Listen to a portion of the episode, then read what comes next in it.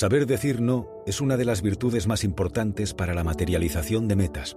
Y el problema no es decir no a todo aquello que no nos gusta, sino decir no a otras muchas cosas que también son interesantes. Todos los días surgen tentaciones atractivas que invitan a unirse a determinados proyectos o colaboraciones. Si no tienes un férreo autocontrol, irás yendo de un tema a otro sin finiquitar nada. Es importante tener muy clara cuál es nuestra visión a largo plazo, porque cuanto más nítida, concreta y detallada sea, más fácil será tomar decisiones y no quedar expuestos a los caprichos de terceros o propios. 2. La vida por naturaleza es interdependiente. Tratar de lograr la máxima efectividad por la vía de la independencia es como tratar de jugar al tenis con un palo de golf. La herramienta no se adecúa a la realidad. La vida está hecha a base de complementariedades. Donde los demás no llegan, uno sí, y donde uno no llega, otros sí. Kobe lo expresa así. Como persona interdependiente, tengo la oportunidad de compartirme profunda y significativamente con otros y al mismo tiempo logro acceso a los amplios recursos de otros seres humanos. Y añade, la valoración de las diferencias mentales, emocionales, psicológicas es la esencia de la sinergia, y la clave para valorar esas diferencias consiste en comprender que todas las personas ven el mundo no como es, sino como son ellas mismas. El crecimiento y la innovación siempre están asociados a la diversidad, pero la diversidad no tiene tanto que ver con aspectos visibles, hombre-mujer o blancos-negros, como con distintas formas de pensar y acercarse a la realidad. Estar abierto a la diversidad es estar abierto al crecimiento y a la mejora. Kobe también dice, la sinergia es estimulante. Es extraordinario lo que pueden producir la apertura y la comunicación. Las posibilidades de que se produzca una ganancia verdaderamente significativa o un progreso importante son tan reales que vale la pena correr el riesgo que esa apertura entraña. 3. Si realmente quiero mejorar la situación, puedo trabajar en lo único sobre lo que tengo control, yo mismo. No puedes controlar ni actuar sobre muchas cosas. No puedes actuar sobre el clima. No puedes actuar sobre los tipos de interés. No puedes actuar sobre el tráfico. Por tanto, ¿para qué quejarte? Sin embargo, siempre puedes actuar sobre ti mismo. Cada día puedes contribuir a construir un mejor yo, a lograr la mejor versión de ti mismo. Y eso, sin dudas, tendrá consecuencias positivas en tu vida. Kobe apunta algunas ideas interesantes. Las personas reactivas se ven a menudo afectadas por su ambiente físico. Si el tiempo es bueno, se sienten bien.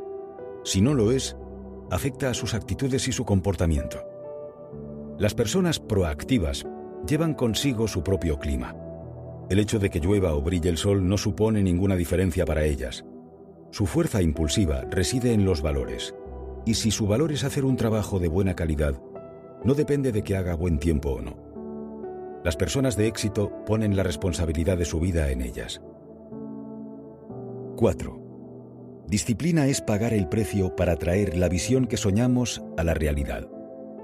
Es abordar los hechos duros, pragmáticos y brutales de la realidad y hacer lo que haga falta para que ocurran las cosas.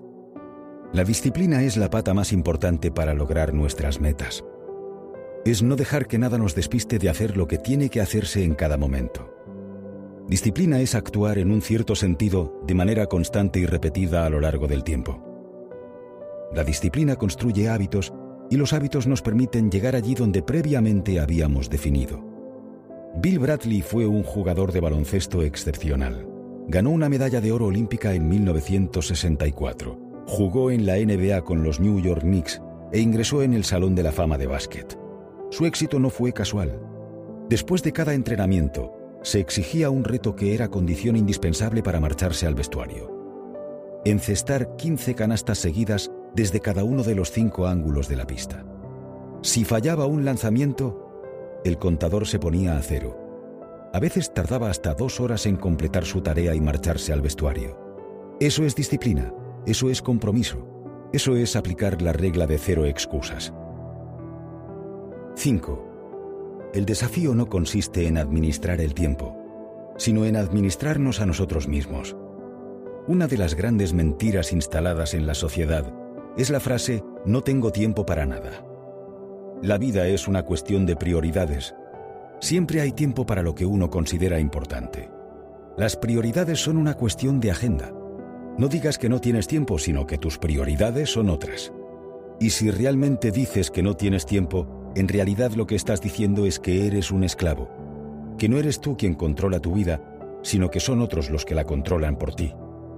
Eso que algunas personas llaman gestión del tiempo no es otra cosa que gestión de la atención, donde pones el foco de tus prioridades. 6. Escuchar significa sobre todo deseos de comprender. La vida está tejida de relaciones personales y profesionales y aquellos que mejor se manejan en ese sutil arte que es tratar con las personas, tienen mucho ganado para poder avanzar, crecer y desarrollarse.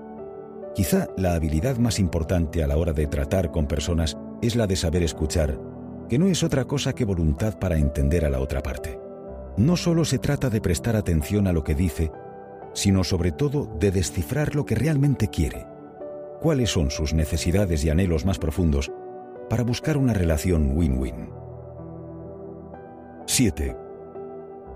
La manera en que vemos el problema es el problema. Lo que nos hiere o daña no es lo que nos sucede, sino nuestra respuesta a lo que nos sucede.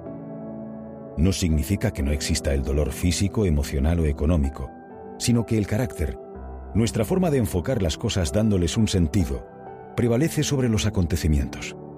Nuestra respuesta al dolor es positiva, con una actitud de crecimiento personal. Stephen Covey escribe no importa lo que nos haya pasado, lo que nos esté pasando o lo que nos pueda pasar. Existe un espacio entre esas cosas y nuestras respuestas. Quienes transitan el camino superior hacia la grandeza se elevan por encima de las circunstancias negativas de la vida y eligen convertirse en la fuerza creativa de su vida. 8. Todas las cosas se crean dos veces. Siempre hay primero una creación mental y luego una creación física. Empezar con un fin claro en la mente es estar en mejores condiciones para verlo hecho realidad. Saber a dónde se está yendo facilita enormemente dar los pasos adecuados en esa dirección. Kobe precisa, los individuos, las familias, los equipos y las organizaciones forjan su propio futuro, creando primero una visión mental de cualquier proyecto, grande o pequeño, personal o interpersonal no se limitan a vivir al día sin un propósito claro en la mente. Nadie triunfa sin sentir la pasión por crear un futuro concreto. Todo empieza por un sueño. I have a dream, dijo Martin Luther King en su famoso discurso del 28 de agosto de 1963. Tengo un sueño, que nuestros hijos sean juzgados por su carácter y no por el color de su piel. 9. La gestión se centra en la siguiente cuestión. ¿Cómo puedo hacer mejor ciertas cosas? El liderazgo se centra en esta otra. ¿Cuáles son las cosas que quiero realizar? La diferencia entre ambos conceptos es clara. El liderazgo es mucho más retador. El liderazgo consiste en construir la vida que a uno le gustaría en tres parcelas, ser, hacer y tener. El liderazgo es pensar que el futuro te pertenece, el liderazgo no es derrotista, ni victimista, ni quejica. No acepta lágrimas ni excusas. El liderazgo auténtico busca siempre senderos, caminos y alternativas. Sabe que las cosas no siempre marchan como uno desearía, pero no se amilana ante los obstáculos y los contratiempos. Afronta los retos con actitud positiva. Mira hacia adelante y es resistente. 10. Quienes hacen grandes contribuciones a la vida son quienes, aún temerosos de la llamada a la puerta, responden a ella. Al principio los grandes retos siempre asustan. Producen una sensación de pánico inicial que invita a mirar hacia otro lado, a decir no, a quedarse en el refugio. Y con frecuencia eso es lo que hace mucha gente. Los seres humanos aman la certidumbre aunque suponga una limitación para ellos. El miedo es muy poderoso y anula a las personas, pero el crecimiento solo llega cuando uno está dispuesto a poner un pie más allá de la zona de comodidad. Si tienes miedo y estás asustado, alégrate porque es una oportunidad para desarrollarte y crecer. Y da el paso. El barítono finlandés Tom Kraus afirmaba, si solo haces lo que puedes hacer, no harás mucho.